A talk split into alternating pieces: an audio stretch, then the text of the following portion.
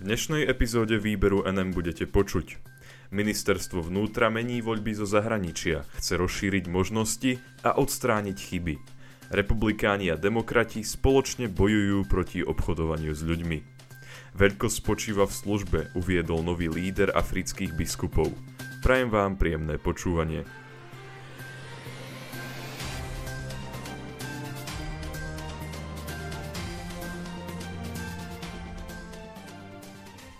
Ministerstvo vnútra mení voľby zo zahraničia, chce rozšíriť možnosti a odstrániť chyby. Ministerstvo vnútra chce reformovať voľbu poštov zo zahraničia, ktorú využívajú najmä Slováci žijúci v zahraničí. Až doteraz sa takýmto spôsobom dalo hlasovať iba v referende a v parlamentných voľbách. Po novom by malo byť možné zo zahraničia voliť aj hlavu štátu, informuje televízia Markíza.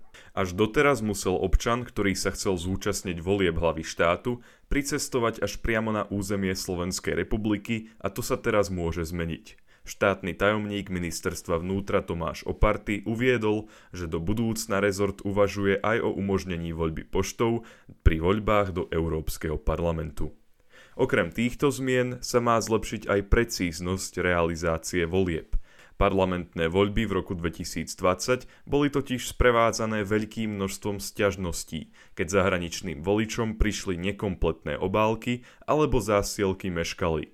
Mesto Partizánske napríklad zabudlo všetkým voličom v zahraničí pribaliť do zásielky obálku, do ktorej mali vložiť vyplnený hlasovací lístok.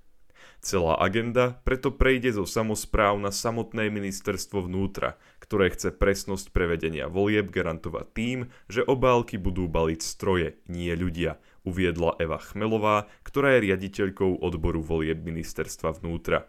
Ministerstvo plánuje aj spustenie aplikácie, prostredníctvom ktorej bude možné požiadať o voľbu zo zahraničia a sledovať zásielku. Veľkou zmenou by bola aj avizovaná možnosť autonómne si vytlačiť hlasovacie lístky. To by znížilo počet problémov vyplývajúcich z toho, že štát voličom dodával iba obmedzený počet papierových hlasovacích lístkov, takže v prípade poškodenia hlasovacieho lístka volič už nemal možnosť voliť danú stranu.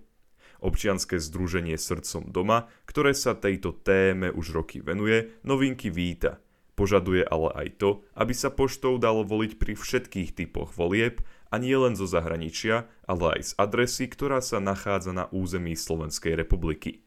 S takouto možnosťou zatiaľ rezort kvôli obavám z volebných podvodov nepočíta. Návrh reforiem bude vládou prerokovaný v auguste. Republikáni a demokrati spoločne bojujú proti obchodovaniu s ľuďmi.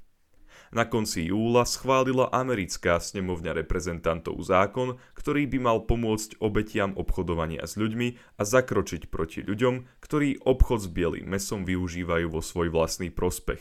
Informovala o tom Catholic News Agency.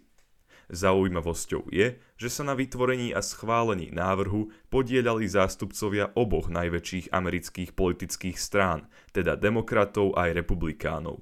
Samotný návrh bol vytvorený republikánskym zástupcom Chrisom Smithom z New Jersey a demokratkou Karen Bassovou z Kalifornie a pri hlasovaní bol schválený pomerom hlasov 401 ku 20. Chris Smith uviedol, každý ľudský život má nekonečnú hodnotu a my, ako zákonodarcovia, máme povinnosť chrániť tých najslabších a najzraniteľnejších pred újmou.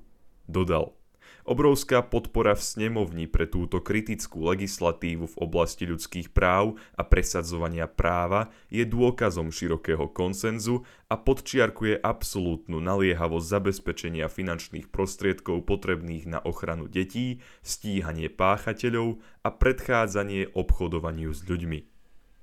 Ustanovenia nového zákona zahrňajú finančné prostriedky vo výške 1,1 miliardy dolárov. Tie majú byť použité na starostlivosť o obete obchodovania s ľuďmi, posilnenie inštitúcií, ktoré budú proti obchodu s bielým mesom bojovať, zlepšenie stavu vzdelávania a informovanosti o tejto téme a financovanie dostupného bývania pre obete. Smith o zákone ešte uviedol. Táto kritická legislatíva urobí veľa pre ochranu množstva zraniteľných ľudí pred vykoristovaním a zároveň poskytne obetiam obrovskú podporu a zdroje.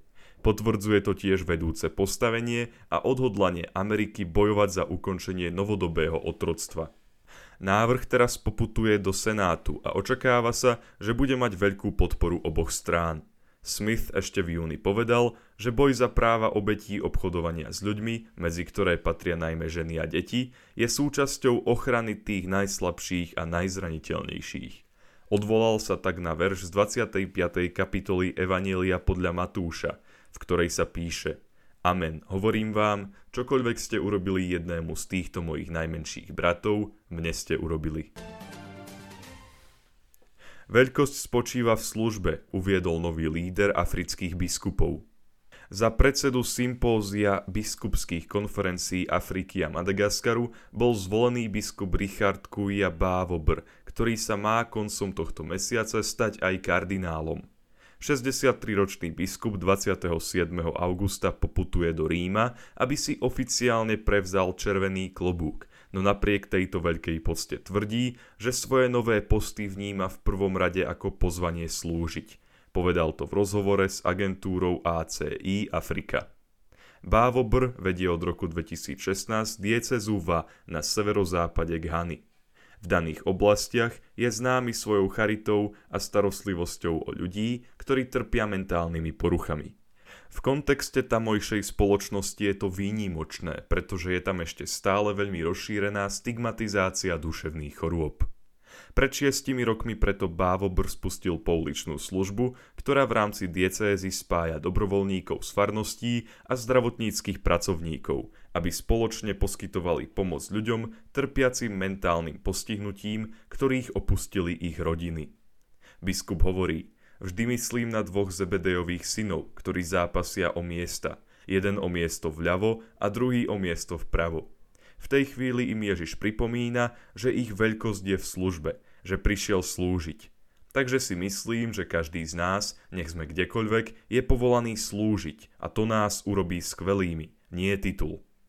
Predtým, ako sa Bávo brstal biskupom, bol prvým Afričanom slúžiacim ako predstavený misionárov Afriky, o ktorých CNA pripomína, že sú kvôli svojim charakteristickým sutanám označovaní aj ako bieli otcovia. Povolanie misionára mu umožnilo na vlastnej koži zažiť situáciu v mnohých častiach Afriky.